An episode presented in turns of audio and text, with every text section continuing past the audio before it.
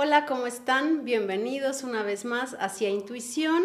Hoy tengo aquí a mi hermanita del alma.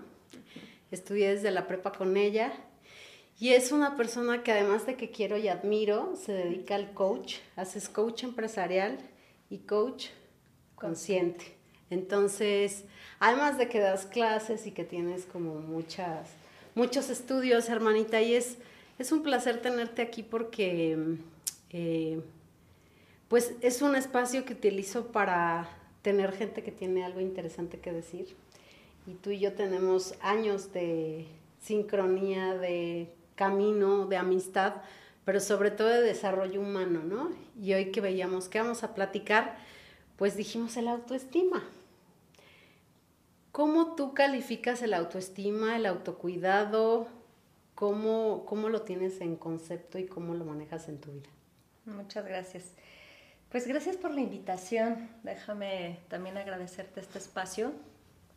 Para mí compartir también es eh, algo que nutre mi vida. Me gusta mucho ayudarle a la gente a compartir ese, ese, esa experiencia de vida, ¿no? ese camino andado, que si bien cada quien lo tiene que eh, transitar, creo que siempre contribuye la mirada de, de, alguien y me siento muy contenta de estar, de estar aquí y sí, eh, bastantes años de, de, que nos conocemos, entonces pues para mí un gusto, un gusto estar aquí y compartir contigo. Y la vida, ¿no? Compartimos una sí, vida entera ya. Sí, sí, sí, una vida, eh, muchos años, muchas experiencias, pero sobre todo yo creo que un camino de, de mucha evolución y de mucho aprendizaje en donde creo que hemos sabido eh, escucharnos ¿no? y, encontrar cuál es el camino de la otra para seguir avanzando. Entonces, bueno, pues contenta de estar aquí. Y eres mi, Dime. eres mi, mi, mi así de ya así de verdad, así de te hablo, de necesito verte, es porque sabes que necesito hablar, ¿sabes?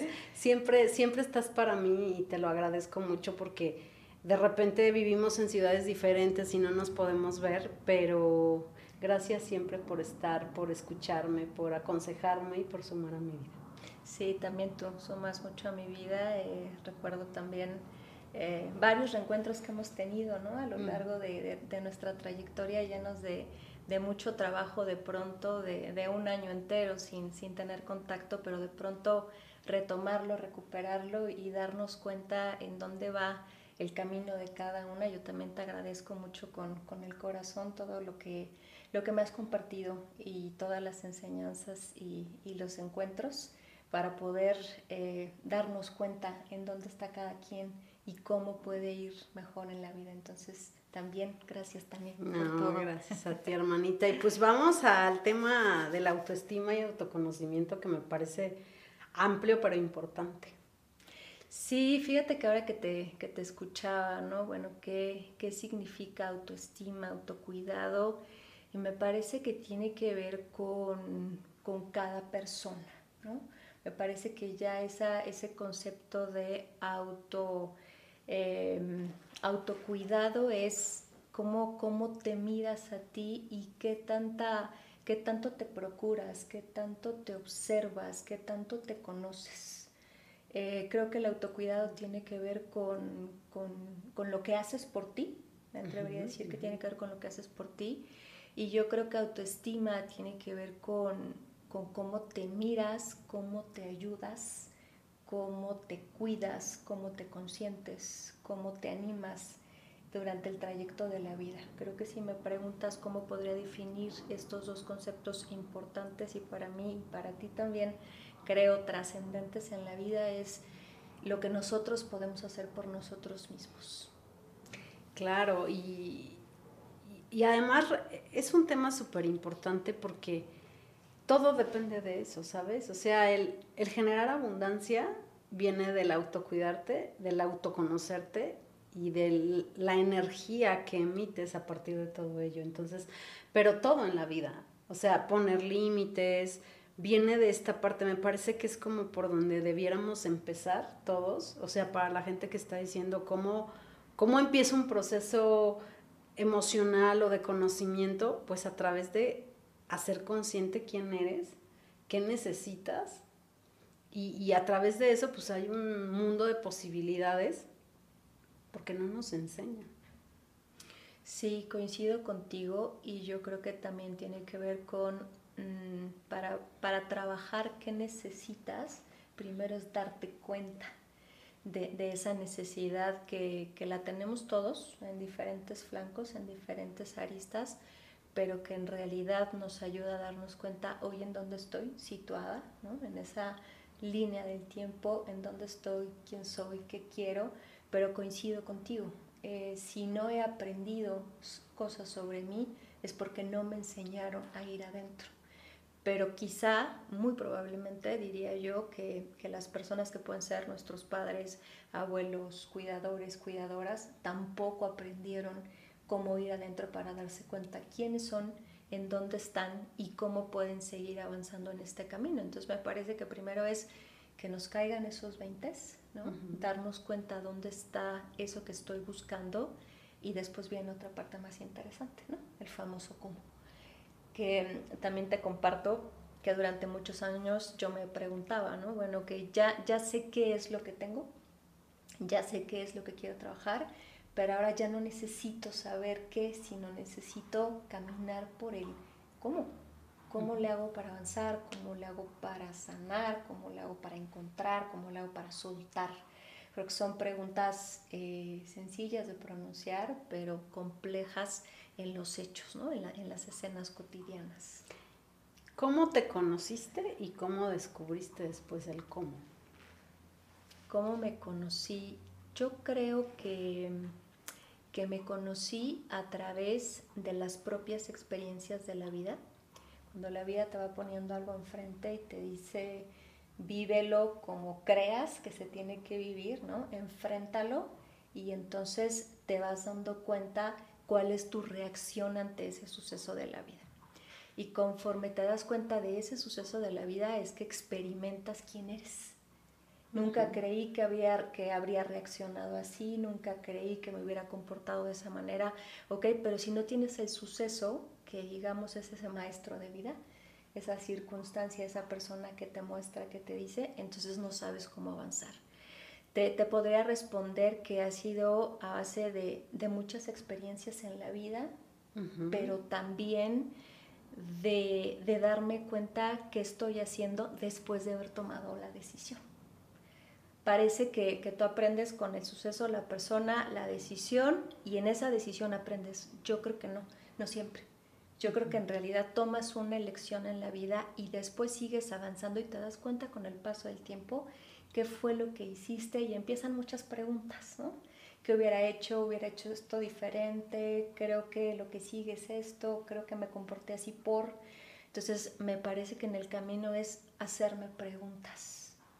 Claro, las preguntas siempre nos, nos, van nos va a contestar de alguna manera el universo. A veces, a veces no es tan claro, pero siempre que pones la pregunta vas a, recibir una, una, una respuesta. Yo pensaba, mientras tú hablabas, el, el cómo no nos conocemos en realidad, porque el conocerte más allá de que si te gusta la fruta o si te gusta lo caliente o lo frío o si te gusta el rosa o el morado, es el conocerte profundamente es hacer consciente qué estás pensando y qué estás generando con ese pensamiento, ¿sabes? Porque, porque a veces estamos tan metidos como en el rollo mental que no nos damos cuenta de lo que estamos generando con esos pensamientos. Y entonces el autoconocimiento es ir aprendiendo qué estoy pensando en este momento de lo que me está sucediendo, porque voy a actuar desde ahí.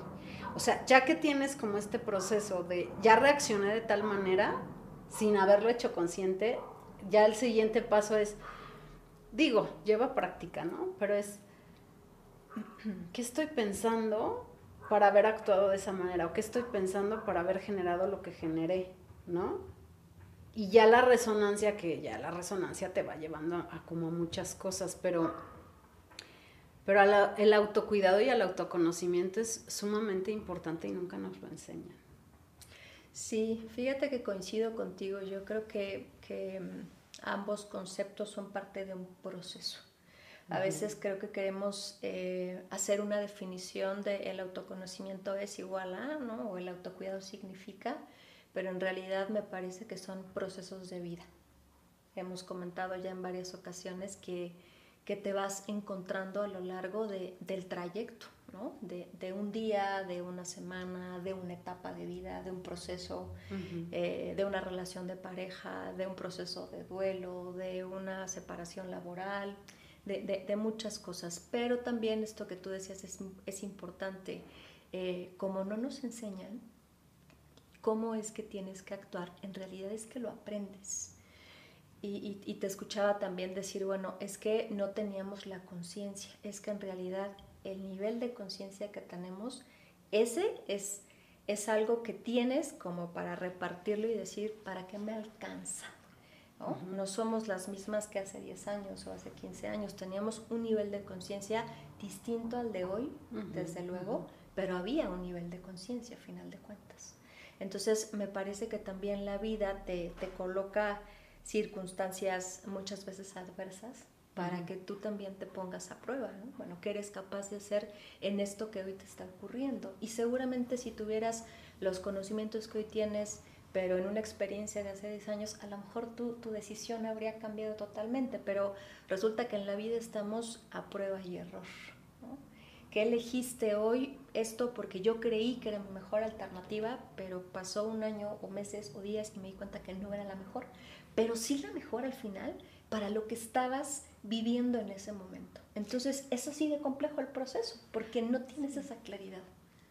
Sí, sí, justo pensaba en este punto que siempre decimos, no, es que si yo, a ver, si estuviera pasando eso ahorita, actuaría muy diferente, sí, pero eso pasó tiempo atrás y, y, lo, y autocuidarte también, es decir, hice lo mejor que pude con lo que tenía en ese momento, ¿sabes? Porque, porque si no empiezas a, culparte y a entrar en, muchos mecanismos de, cosas que no, que no te hacen bien. La culpa pesa, entonces también el decir, ahí hice lo que pude y fue lo mejor y di lo mejor, porque nadie da lo peor o, muy poca gente conscientemente da lo peor, o sea, más bien damos lo que tenemos y con lo que podemos y con los recursos que contamos en ese momento. Y también es una forma de autocuidarte para no estarte latigando porque ayer reaccioné mal o digo, yo todavía me cacho, ¿eh? O sea, me cacho que de repente digo, ah, ya relájate, ya explotaste o estabas amargadita, pues está bien, no siempre uno puede estar eh, en sonrisa y alegría, porque además es importante también, hermana, poner en, la mesa que el proceso de sanación no es de que, ay, voy a hacer tres terapias o cinco años o tres y ya voy a quedar muy bien, no, es un proceso de vida en el que vas trabajando y vas y luego regresas un poco a sentirte de pronto mal o enojado, frustrado y también está bien. Sí, fíjate que, que ahorita que lo compartes, yo creo que nos hace falta ese está bien así. Siempre estamos buscando algunas personas, eh, me incluyo, ese perfeccionismo, esa exigencia de, quiero dar lo mejor en esto, en este proyecto, en este proceso, en esta etapa, en este trabajo, y quiero que mi resultado también sea eh, el 100% y si puedo un poquito más, que mejor. Y, creo que a veces nos hace falta decir, esto es lo que yo tenía, lo, lo que estabas diciendo, esto es para lo que me alcanzó esa conciencia, pero ¿qué estoy aprendiendo de esto? Y, y, un poco traigo a colación lo que tú decías hace rato, ¿no? Bueno, parte de lo que me ha aportado el coaching ha sido esas preguntas que son relevantes y significativas porque te hacen darte cuenta hoy en dónde estás. ¿no? Por ejemplo, cuando vivimos sucesos menos fáciles es preguntarnos qué aprendí de esto. Yo cuando a veces tengo sesiones le digo a la gente, si te metes a la máquina del tiempo, porque imagínate que ahí está, y entras y regresas a esa escena que hoy me cuentas que fue menos sencilla, donde estallaste, donde no te dio la paciencia, y ya sales de ahí y ya sabes lo que va a pasar, ¿qué harías diferente? Entonces me parece que ahí se crea conciencia, ¿sabes? Son esas herramientas que te permiten decir, no puedo regresar el tiempo, lo sé, ¿no? Físicamente imposible, pero sí me está generando ese nivel de reflexión. Claro, porque probablemente mañana te enfrentes a algo similar y entonces ya tienes la herramienta o la conciencia de cómo te hubiera gustado haberlo hecho y quizá ya lo puedes hacer distinto, ¿no? Creo. Sí, sí, totalmente. Y a veces yo creo que, que no te va a dar, ¿no? Oye, es que volví a cometer el mismo error y reaccioné de la misma manera. Yo les digo que te ocurra las menos veces y cada vez que te caigan más 20 para que en la siguiente, al menos un paso hacia adelante, lo trates de hacer de otra manera.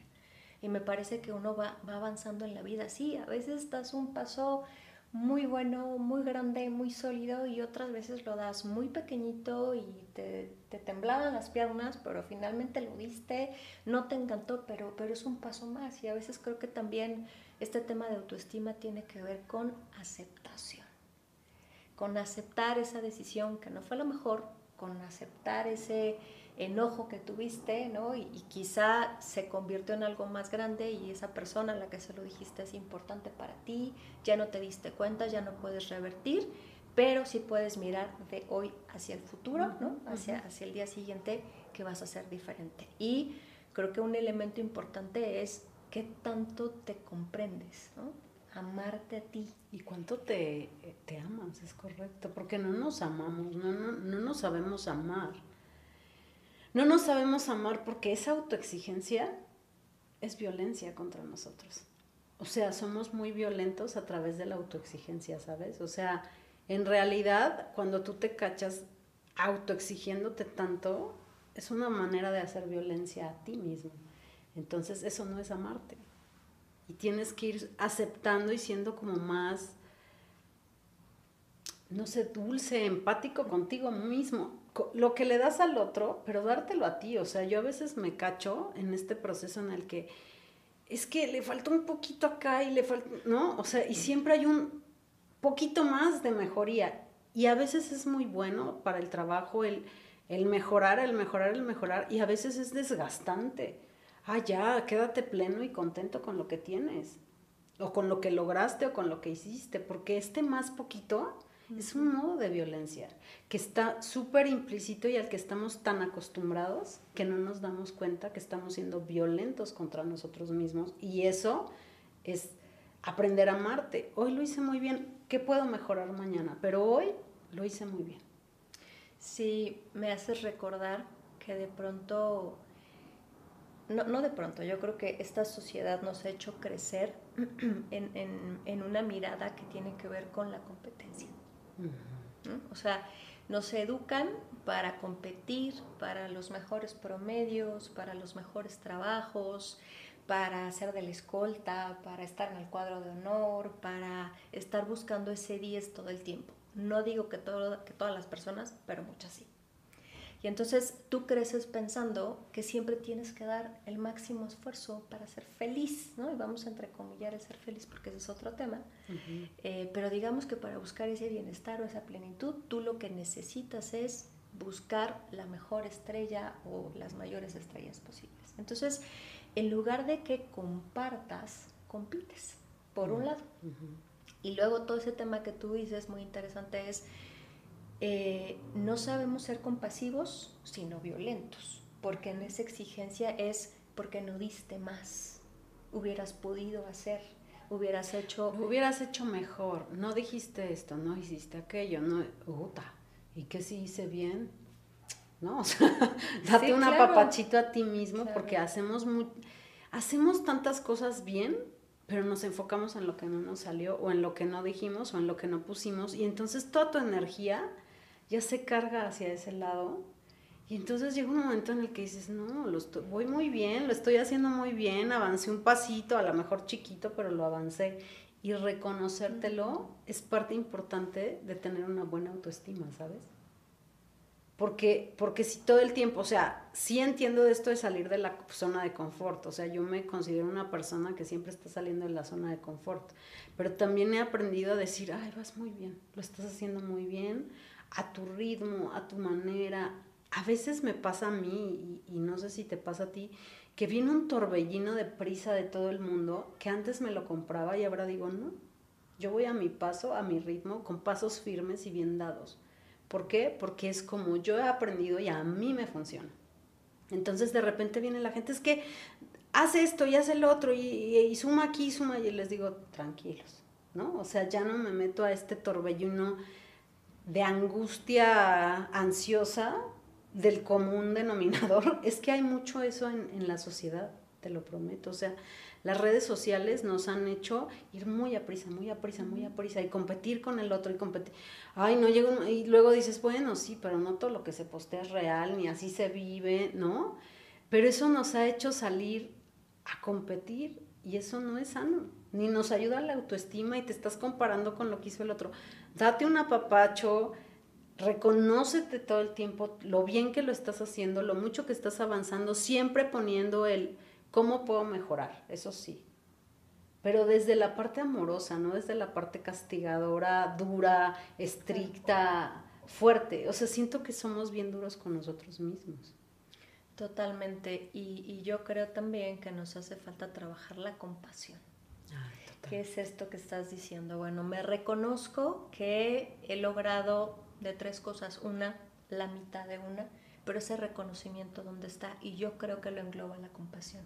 Y la compasión a veces la confundimos con, con lástima por el otro, pero no, tiene que ver en realidad con, con el aplaudir lo que sí se hace, ¿no? que yo creo que está también impregnada de ese autorreconocimiento y que sí haces bien y que sí te salió como tú querías. ¿no? Hasta este momento de tu vida, cuáles han sido tus principales logros. Y se nos olvida incluso, como que ya, los perdemos de vista y entonces el único foco es lo que hoy no tengo, lo que no he logrado, lo que no he alcanzado, cuál es ese sueño, porque también la sociedad nos está educando para dar más.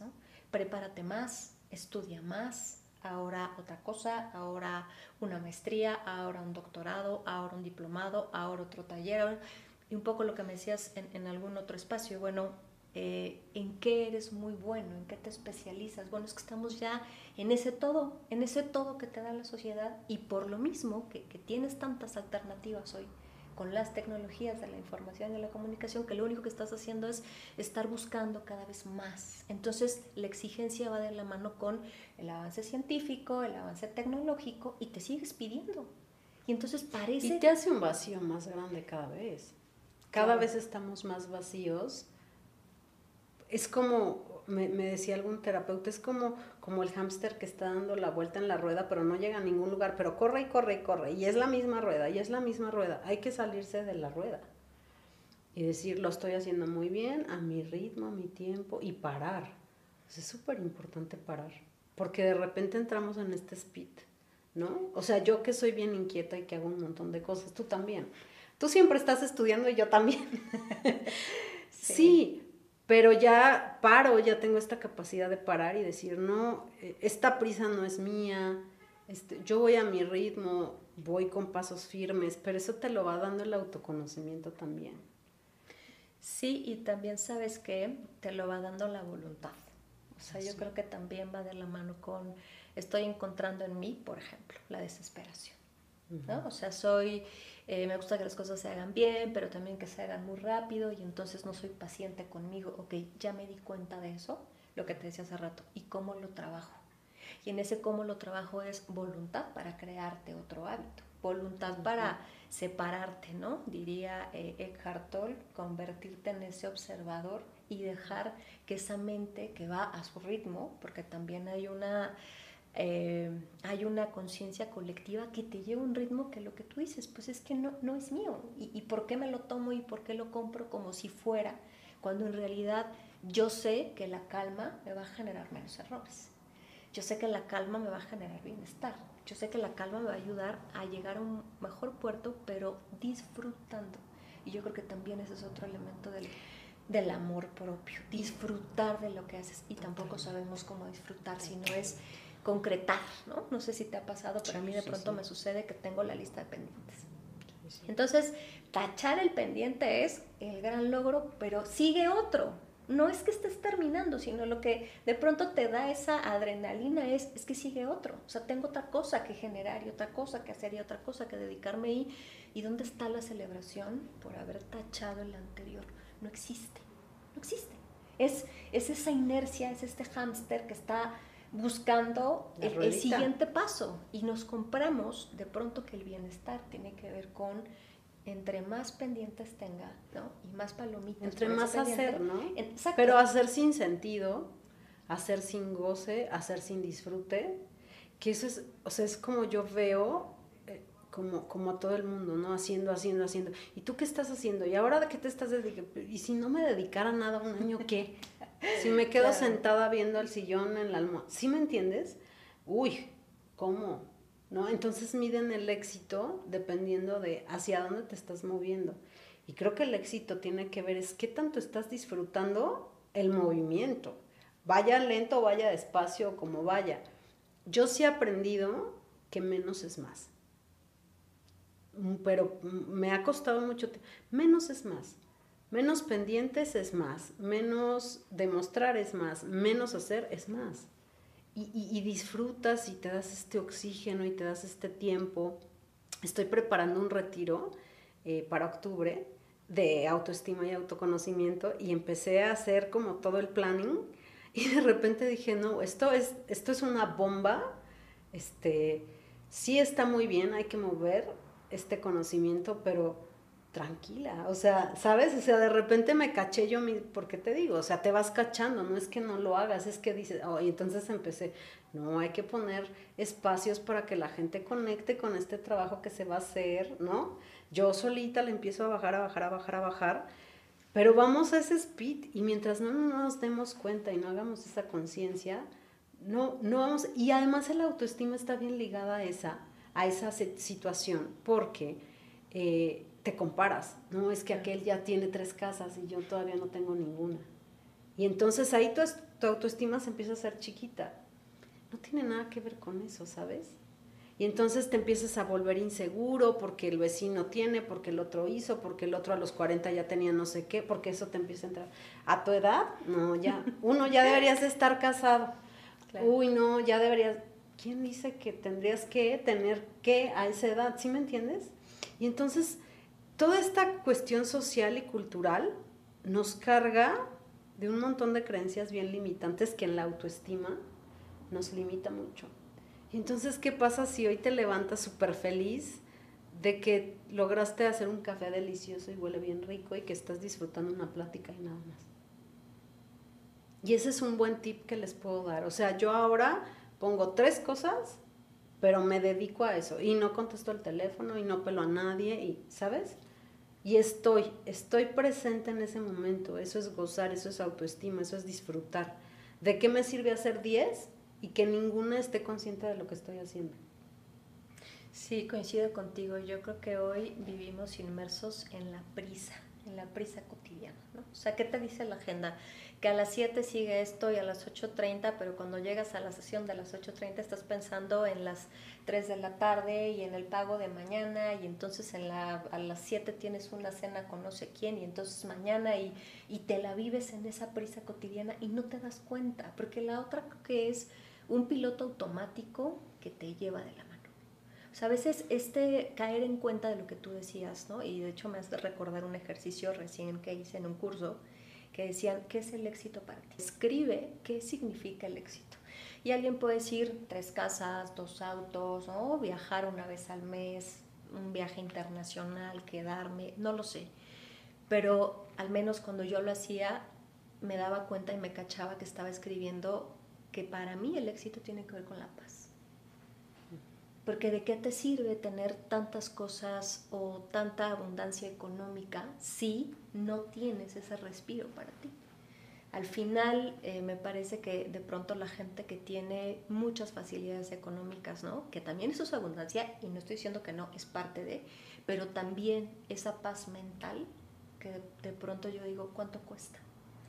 No la compran ni el dinero ni nada, o sea, y el disfrute tampoco tienes muchísimo dinero, pero no disfrutas de un viaje o de un café o de una plática con un amigo. Entonces, no tiene sentido eso, ¿sabes? O sea, y, entonces vamos persiguiendo el, último modelo. Ay, con los teléfonos. ¿Cuál traes? El que traiga. ¿Qué más da? Es que la última versión, no sé qué, trae ocho cámaras. Pues no sé cuál traigo, pero ¿qué más da? O sea, ¿me entiendes? Ya, entonces todo el mundo se, se sube a ese tren Y eso no es lo importante. Y eso merma mucho la seguridad de las personas. Cuando te dejas arrollar por esta cuestión cultural en la que empiezas a competir y a competir y a si no, si no es competencia, es y además nadie somos iguales, nadie disfrutamos lo mismo, es súper personal el proceso y cada quien a su tiempo y a su ritmo, pero sí hay que conocerse y sí hay que cuestionarse y sí hay que parar, o sea, la única manera es parando, ¿qué está pasando? ¿Qué estoy sintiendo? ¿Quién soy? ¿Qué me hace feliz?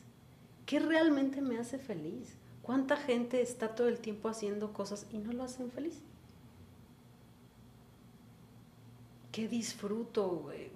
¿Qué sentido? Digo, ya me fui como a otros temas, pero ¿qué sentido tiene esto? ¿Qué sentido tiene lo que estoy haciendo, sabes?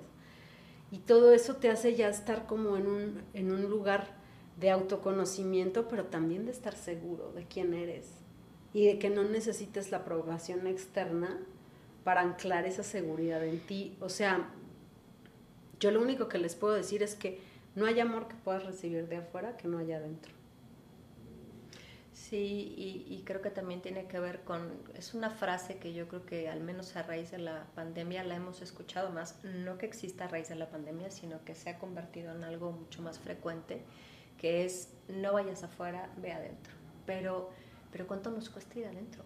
Y no, y no estoy hablando de, de las finanzas, ¿cuánto te cuesta ir adentro en voluntad?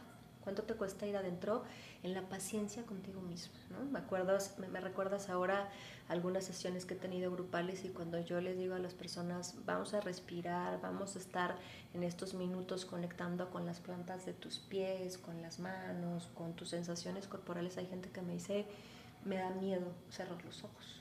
¿no? O sea, siento angustia al hacer esto. Entonces, a donde voy con esto es, el autoconocimiento también requiere de otras cosas en la vida, de, tener esa condición para poder lograrlo.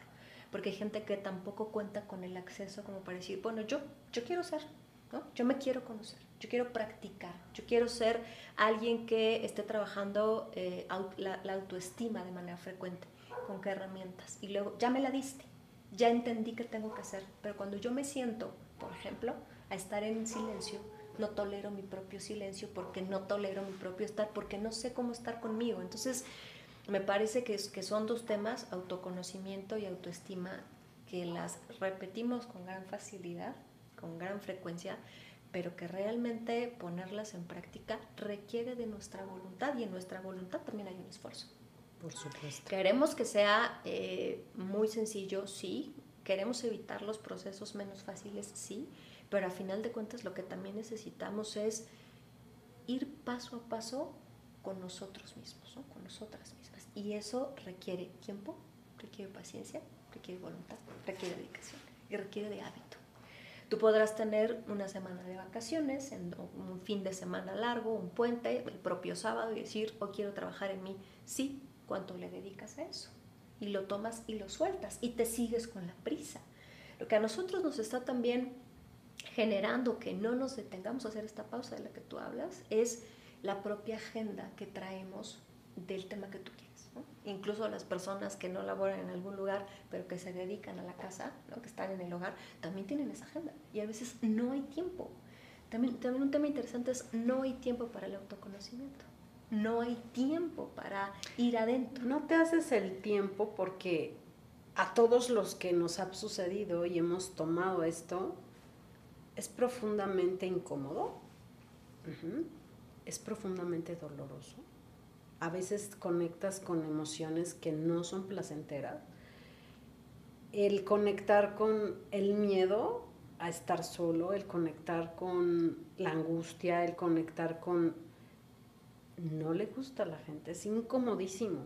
Es incomodísimo eh, entrar a estos procesos, pero la verdad es que valen mucho la pena. O sea, yo, a mí, yo soy una persona que digo, venga, si hay que, si hay que entrar a esto para después cosechar, lo hago. No es sencillo. Yo siempre se los he dicho a todos porque todos me dicen, es que tú siempre estás tan tranquila. No, no siempre. Y también tengo días fatales y también tengo un lado oscuro brutal que he tenido que abrazar. Pero vale la pena. Y entonces esta prisa, Iliana, tiene que ver con el boicot para no conectar con esto porque es muy incómodo. Y a la gente no le gusta sentirlo, pero tiene grandísimas recompensas, grandísimas. Y además es ir soltando porque eso se va a ir generando todo el tiempo, o sea, ansiedad la vas a sentir, a lo mejor la sueltas y a lo mejor en algún momento la vuelves a conectar y hay que volverla a soltar, o sea, eso es, es, es, es ir aprendiendo en ti qué funciona, cómo funciona, cómo lo puedes mover. Y es un proceso largo, pero vale la pena. Por lo menos para mí ha valido mucho la pena. Sí, sí, coincido contigo también para mí. Y yo creo que es un proceso que también requiere de, esa dedicación.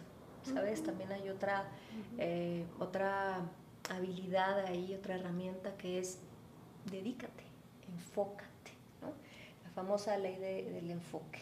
Pon la energía en eso que quieres lograr.